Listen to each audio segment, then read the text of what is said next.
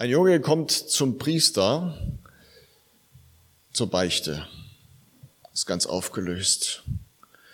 Die Tränen kullern, sagt, ja, was ist denn mein Sohn? Ja, ich habe Körner in den Teich geschmissen. Was hast du? Ich habe Körner in den Teich geschmissen. Ja, aber das ist doch keine Sünde. Mach dir keine Sorgen, mein Junge, geh wieder nach Hause. Kurze Zeit später kommt wieder ein Junge in den Beichtstuhl auch völlig aufgelöst. Der Priester sagt, ja mein Sohn, was, was ist denn? Was hast du denn getan? Ich habe Körner in den Teich geschmissen. Was, du hast auch Körner in den Teich geschmissen? Ja, ich habe Körner in den Teich geschmissen. Ist nicht so schlimm, kannst wieder nach Hause gehen. Kurze Zeit später kommt wieder ein Junge. Na, mein Sohn, hast du auch Körner in den Teich geschmissen? Nein, ich bin Körner, Max Körner. Unser tägliches Brot gib uns heute und vergib uns unsere Schuld. Wir sind beim Vater Unser. Wir haben eine Reihe übers Vater Unser für die, die das erste Mal hier sind ähm, oder jetzt lange nicht da waren. Unser tägliches Brot gib uns heute und vergib uns unsere Schuld. Wie wir das tägliche Brot brauchen, so brauchen wir täglich Vergebung. Das ist damit gemeint.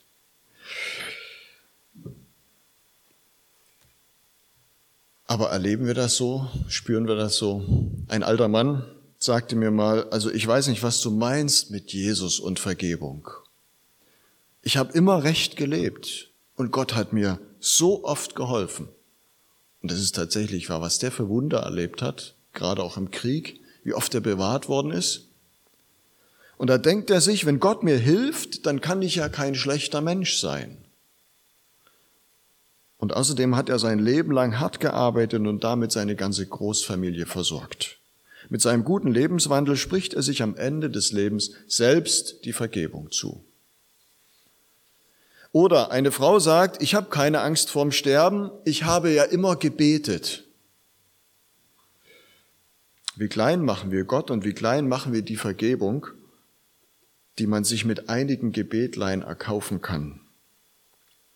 Das ist die landläufige Art, mit seiner Lebensschuld fertig zu werden. Entweder man beruft sich auf seine gute Moral, auf seinen Lebenswandel oder auf seine Frömmigkeit. So nimmt man sich Vergebung, wie man sich das tägliche Brot nimmt. Ich bin selbst ganz zufrieden mit mir, da kann doch Gott eigentlich auch ganz zufrieden mit mir sein, oder? Auch wenn wir so nicht reden, im Stillen berufen wir uns vielleicht doch oft auf unser gediegenes, anständiges Leben, oder auf unsere Frömmigkeit. Die Bibel sagt aber, der Mensch wird nicht gerecht durch das Halten der Gebote. Da ist nichts zu machen. Okay, also, ich brauche Vergebung. Jeder macht ja Fehler, keiner ist vollkommen und so weiter. Und dann gibt es so folgende Vorstellung, die ist auch recht verbreitet. Ich habe im Himmel sowas wie ein Konto und Gott ist der himmlische Banker. Und wenn ich was falsch mache, dann wird von meinem Guthaben etwas abgezogen, ja? Morgens zu spät aufgestanden und dann auch noch zu spät in den Gottesdienst gekommen. Minus 50 Punkte.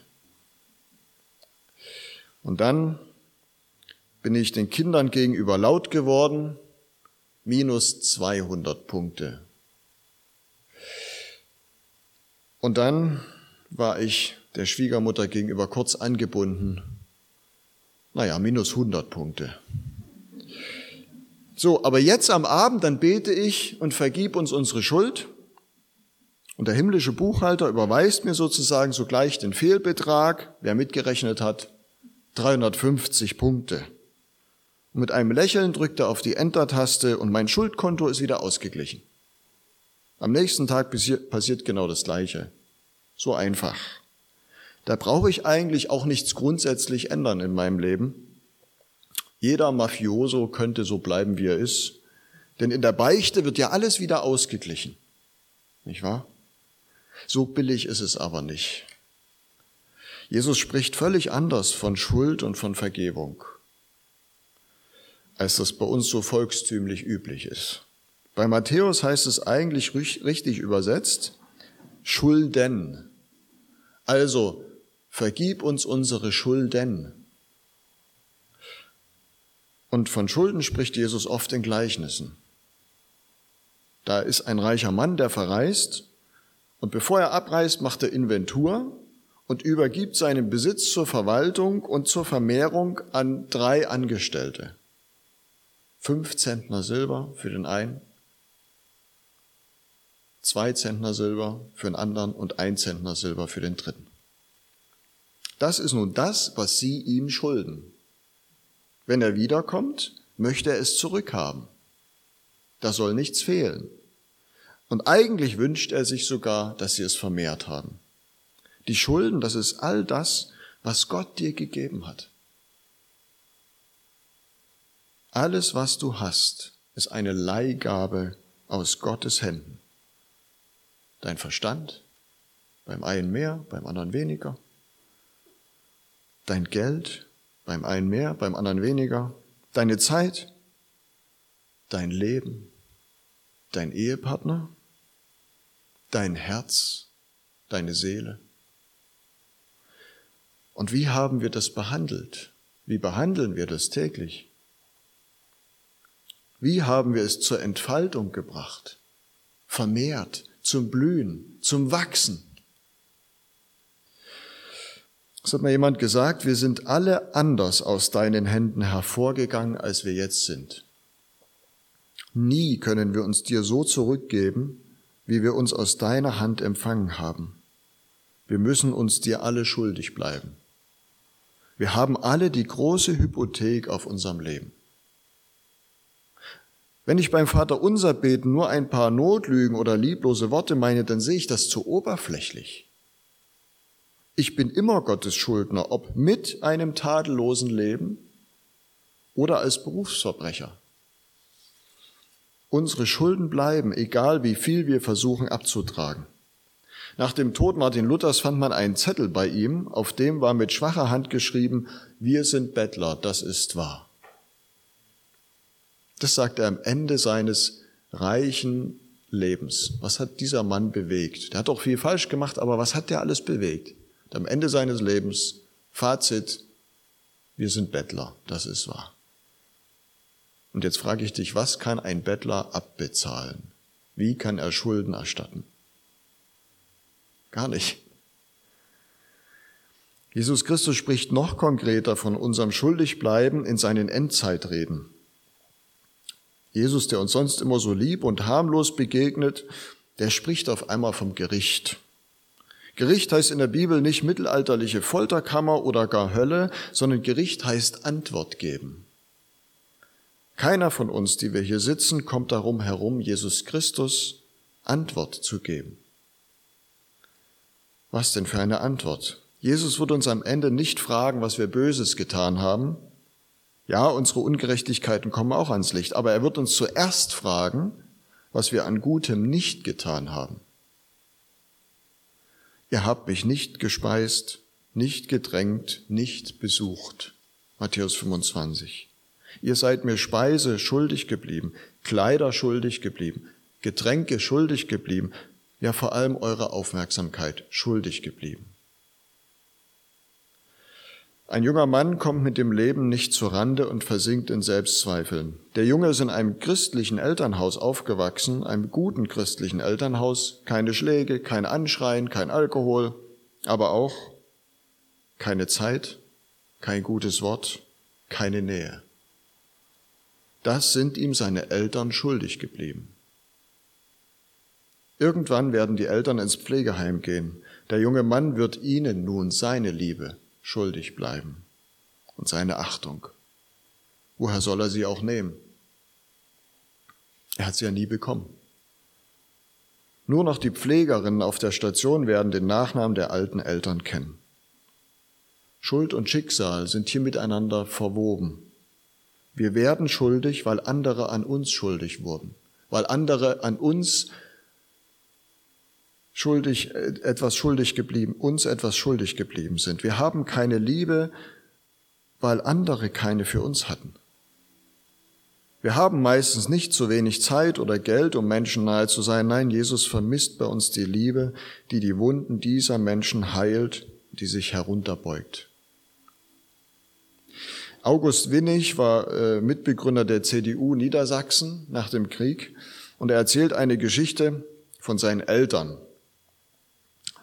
Die waren lange miteinander verheiratet und es gab in dieser Ehe auch ab und zu mal Zoff. Und meistens war es der Vater, der zuerst die Hand zur Versöhnung reichte und der die Mutter wieder äh, dazu brachte, dass sie wieder miteinander reden konnten. Und dann gab es aber einmal irgendeinen Streit und ähm, die Mutter verstummte und war nicht dazu zu bewegen, auf den Vater zuzugehen und äh, brachte kein Wort mehr raus und wollte den Mann also mit äh, Stummheit strafen. Dann nahm der Vater eine Lampe in die Hand und ging mit dieser Lampe durch die Küche. Er ging mit dieser Lampe ins Schlafzimmer. Er beugte sich herunter und schaute unter dem Tisch nach. Er schaute mit der Lampe unterm Bett nach. Er ging auf den Dachboden. Er ging in den Keller aber die Mutter, die saß immer noch in der Küche und rührte sich nicht, machte sich so ihre Gedanken, was macht der jetzt?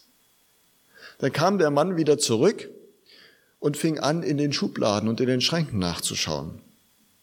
Und irgendwann hielt sie es nicht mehr aus und sagte, Mensch, was machst du denn da mit der Lampe? Was suchst du denn? Und er darauf, ich suche ein gutes Wort von dir. Da konnte sie nicht mehr und ja, sie haben sich wieder versöhnt. Ich suche ein gutes Wort von dir.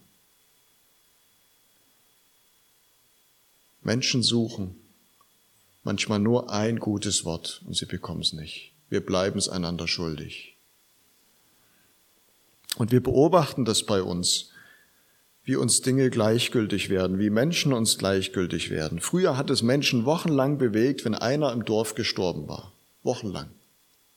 Heute wissen wir schon am Abend nicht mehr, wo denn nun genau der Flugzeugabsturz oder der Terroranschlag eigentlich war. Der Papst spricht von der Globalisierung der Gleichgültigkeit. Das hält ja aber auch kein Mensch aus, sich das alles zu eigen zu machen, was da auf uns einstürzt. Wir müssen uns ja irgendwie schützen, damit wir nicht wahnsinnig angesichts des Leides werden. Aber wir sind in der Gefahr, dass wir uns so einen inneren Schutzpanzer zulegen, der uns behäbig und gleichgültig werden lässt. Und dann vermisst man die Liebe bei uns.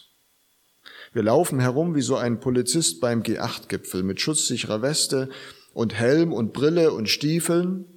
Und diese Polizisten in voller Montur, die sind zwar fähig, sich selbst zu schützen damit, aber sobald ein ernsthaft Verletzter versorgt werden muss, kommen sie an ihre Grenzen und ans Schwitzen. Da müssen dann die Rettungskräfte ran, die nicht so geschützt sind. Natürlich kannst du nicht für jedes Leid und jeden Jammer zuständig sein. Selbst Mutter Teresa war in eine begrenzte Aufgabe gestellt. Ganz konkret in Kalkutta und dort auch nicht für alle Menschen, sondern nur für die Sterbenden, um die sich keiner kümmert. Das war genug. Die Versuchung ist aber, dass du gleichgültig gegenüber dem einen Menschen wirst, wenn du dich so schützt, wenn du dich so abschottest. Auch dann wirst du auch gleichgültig gegenüber dem einen Menschen, in dem dir Jesus begegnet. Ein Mensch, der deine Nähe braucht, einen tröstenden Blick, ein Lächeln. Siehst du das überhaupt noch? Die Menschen, die in dem Bild vom Gericht vor Jesus stehen, geben zur Antwort, nee, wir haben nichts gesehen. Wir wussten das ja nicht. Wir haben das ja nicht geahnt. Wie oft wird das gesagt, nachdem sich ein Mensch aus Verzweiflung das Leben genommen hat?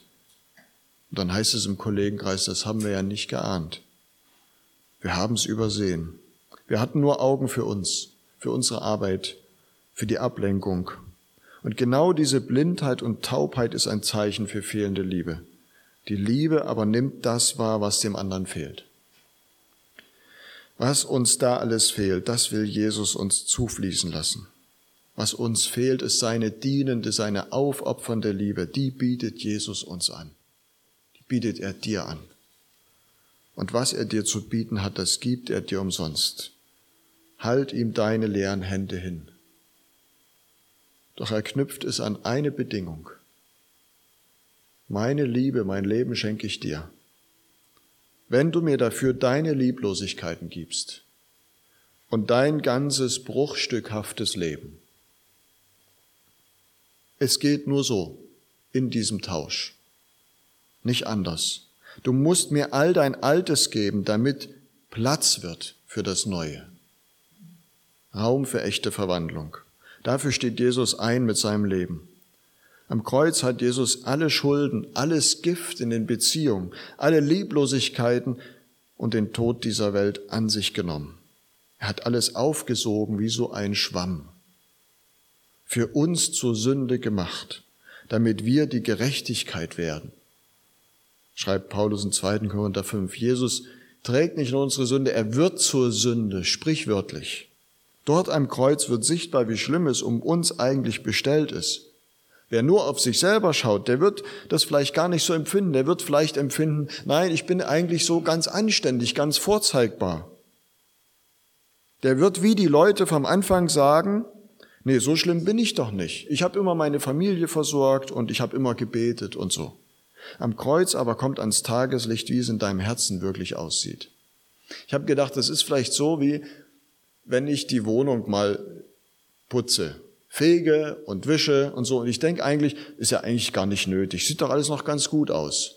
Nachher aber, wenn ich den äh, Dreck zusammengekehrt habe und den Wischeimer sehe, wie der aussieht, dann sehe ich, wie schmutzig es eigentlich war. Und so stelle ich mir das mit dem Kreuz vor. Wenn ich mir mein eigenes Leben anschaue, denke ich, ist ja eigentlich ganz in Ordnung. Und dann schaue ich ans Kreuz auf Jesus und sehe, so schlimm muss es sein. So schlimm muss es um uns bestellt sein, dass er diesen Weg gehen muss. Dort sehe ich die ganze Hässlichkeit der Sünde. Und zu was wir alles fähig sind und was uns Entscheidendes fehlt. Und diese Schuld, die kann nicht in Luft aufgelöst werden. Wir müssen irgendwo hin damit. Sie muss bezahlt werden. Das ist ja schon beim Geld so. Also ich habe mir mal, ich weiß nicht mehr genau, waren es 20 Euro von Julian geliehen, damit ich mein Motorrad betanken konnte. Und das war sehr nett von dem Julian. Und jetzt angenommen, Julian käme auf die Idee, mir diese 20 Euro zu erlassen. Sind dann die 20 Euro Schulden auf einmal verschwunden? So in einem schwarzen mathematischen Loch? Nee. Einer musste sie bezahlen, nämlich Julian selbst. Und so ist, ist das äh, wie mit den 20 Euro, so ist auch Schuld nicht einfach nur, kann man nicht einfach nur zum Verschwinden bringen, sondern einer muss sie bezahlen. Jemand muss sie tragen. Und Gott in Jesus hat die Lebensschuld aller Menschen auf sein Konto genommen. Wir haben äh, in der Wirtschaftskrise immer wieder auch gehört, es gibt so Bad Banks, die eingerichtet werden. Ja, da ist so eine Bank hochverschuldet und die will man irgendwie retten und dann gründet man eine andere Bank und dann schiebt man alle Schulden in diese Bad Bank. Ja. Wieso lachst du da so? Ja. Und so ähnlich, so ähnlich kann man sich das vielleicht vorstellen. Wir brauchen so eine Bad Bank, wo, wo unsere Schulden hinkommen. Und Gott sagt, komm zu mir damit. Ich nehme das auf mich, ich nehme das auf mein Konto. Kolosser 2 heißt es, er hat den Schuldbrief getilgt, der mit seinen Forderungen gegen uns war und hat ihn weggetan und an das Kreuz geheftet. Keiner kann dem noch irgendwas hinzufügen. Keiner muss da noch was ausgleichen. Aber jeder kann das in Anspruch nehmen für sich. Und sagen, Herr, danke, Du nagelst mich nicht auf mein Versagen fest und auf meine Schulden. Dort am Kreuz sehe ich Gott, du gibst dich lieber selbst hin, als dass du etwas von mir forderst, was ich nie bringen könnte. Das ist mein Glück, meine Befreiung. Und für die, die das nicht in Anspruch nehmen, bleiben noch drei Möglichkeiten. Die erste, du kannst die Schuld verschieben auf andere. Der hat ja angefangen. Der ist schuld, dass ich so bin. Der hat mich angestiftet. Die Umstände sind schuld, nicht ich. Das zweite, du kannst die Schuld relativieren, kannst sagen, na ja, das machen ja alle so. Ja, und dann ist das ja auch nicht so schlimm. Wenn alle klauen und ich klaue, dann fällt das ja nicht weiter auf. So. Ja. Wenn in der Familie alle laut miteinander umgehen und ich dann auch, dann ist das ja, das ist Kultur sozusagen bei uns in der Großfamilie. Und das dritte, du kannst die Schuld verdrängen, einfach sagen, ich denke da nicht mehr dran will da nicht mehr dran denken, lenkt mich ab.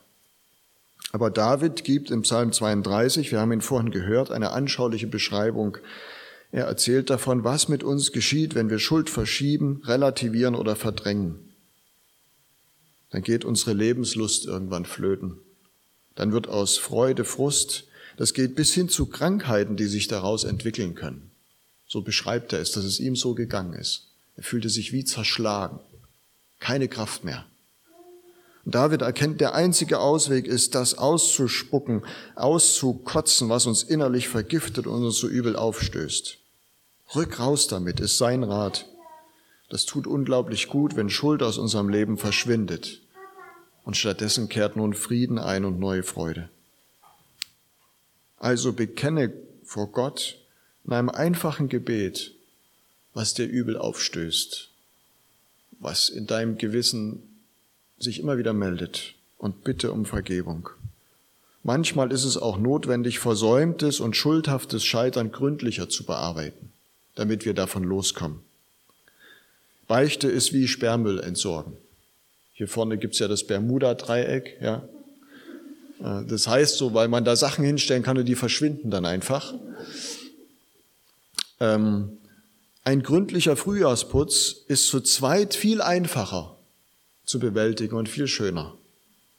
Und manchen Sperrmüll kann man überhaupt nur zu zweit bewältigen. Wenn du ein Sofa entsorgen willst, das, ich weiß nicht, wer von euch das alleine hinkriegen würde. Da muss man doch zu zweit sein, um das rauszutragen. Und genauso ist es mit der Beichte. Die gibt es nicht nur in der katholischen Kirche, nein, die gibt es in der ganzen Christenheit. Es ist ein wunderbares Geschenk, ein Angebot. Ja, Beichte gibt es auch im Fernsehen, in Talkshows. Da breiten Leute ihre Lebensgeschichte aus vor anderen. Oder man beichtet bei der Freundin oder bei einem Psychologen. Aber diese Beichten, die haben den Nachteil, dass du den ganzen Müll wieder mitnehmen musst. Du packst den aus und musst ihn aber nachher wieder mitnehmen. Die einzige Beichte, die dich wirklich erleichtert und frei macht, ist die christliche Beichte. Dazu ist kein Priester nötig sondern jeder verschwiegene Christ darf die Beichte eines anderen hören, darf mit ihm beten, ihm die Vergebung zusprechen. Das ist etwas ganz Großes, dass Jesus den Jüngern diese unerhörte Vollmacht gibt. Jesus sagt, was ihr auf Erden lösen werdet, das wird auch im Himmel gelöst sein. Wo ein Christ dem anderen die Schuld vergibt im Namen des dreieinigen Gottes, das heißt ihn davon löst, da ist sie im selben Moment vergeben. Ich glaube, es war Rudolf Bohren, ein äh, großer Theologe und Predigtlehrer, der vor vielen Jahrzehnten in Wien unterwegs war und dort einer feinen Dame begegnete. Und es hieß überall, das ist die schönste Frau Wiens. Ja, schönste Frau. Und er trank mit ihr irgendwie einen Kaffee, er hatte sie kennengelernt. Und äh, nach kurzer Zeit sagt er dieser Frau ins Gesicht, Sie können mir nicht weismachen, dass hinter ihrer Maske von Liebenswürdigkeit nicht ein Abgrund von Schuld und Verzweiflung steckt. Ich möchte Ihnen raten, sich mal bei einem Seelsorger auszusprechen. Und er hat ins Schwarze getroffen. Und diese Frau hat es gemacht. Und Rudolf Bohren sagt, das war der Anfang eines frohen und aktiven Lebens bei dieser Frau. Wie viele liebenswürdige Gesichter gibt es, hinter denen ein Abgrund von Verzweiflung und Schuld gähnt. Denen gilt heute, es ist eine große Befreiung, seine Schulden zu bekennen. Und es gehört zum Schönsten, was ein Christ tun darf, dass er die Vergebung Gottes einem anderen zuspricht. Soweit für heute. Erstens, unsere Schulden sind keine Lappalie, denn wir schulden Gott unser ganzes Leben. Zweitens, Schulden muss immer jemand bezahlen. Jesus nimmt deine Schuld freiwillig auf sich. Und drittens, lass es raus, was dich kaputt macht. Denn wer Schuld bekennt, wird froh. Amen.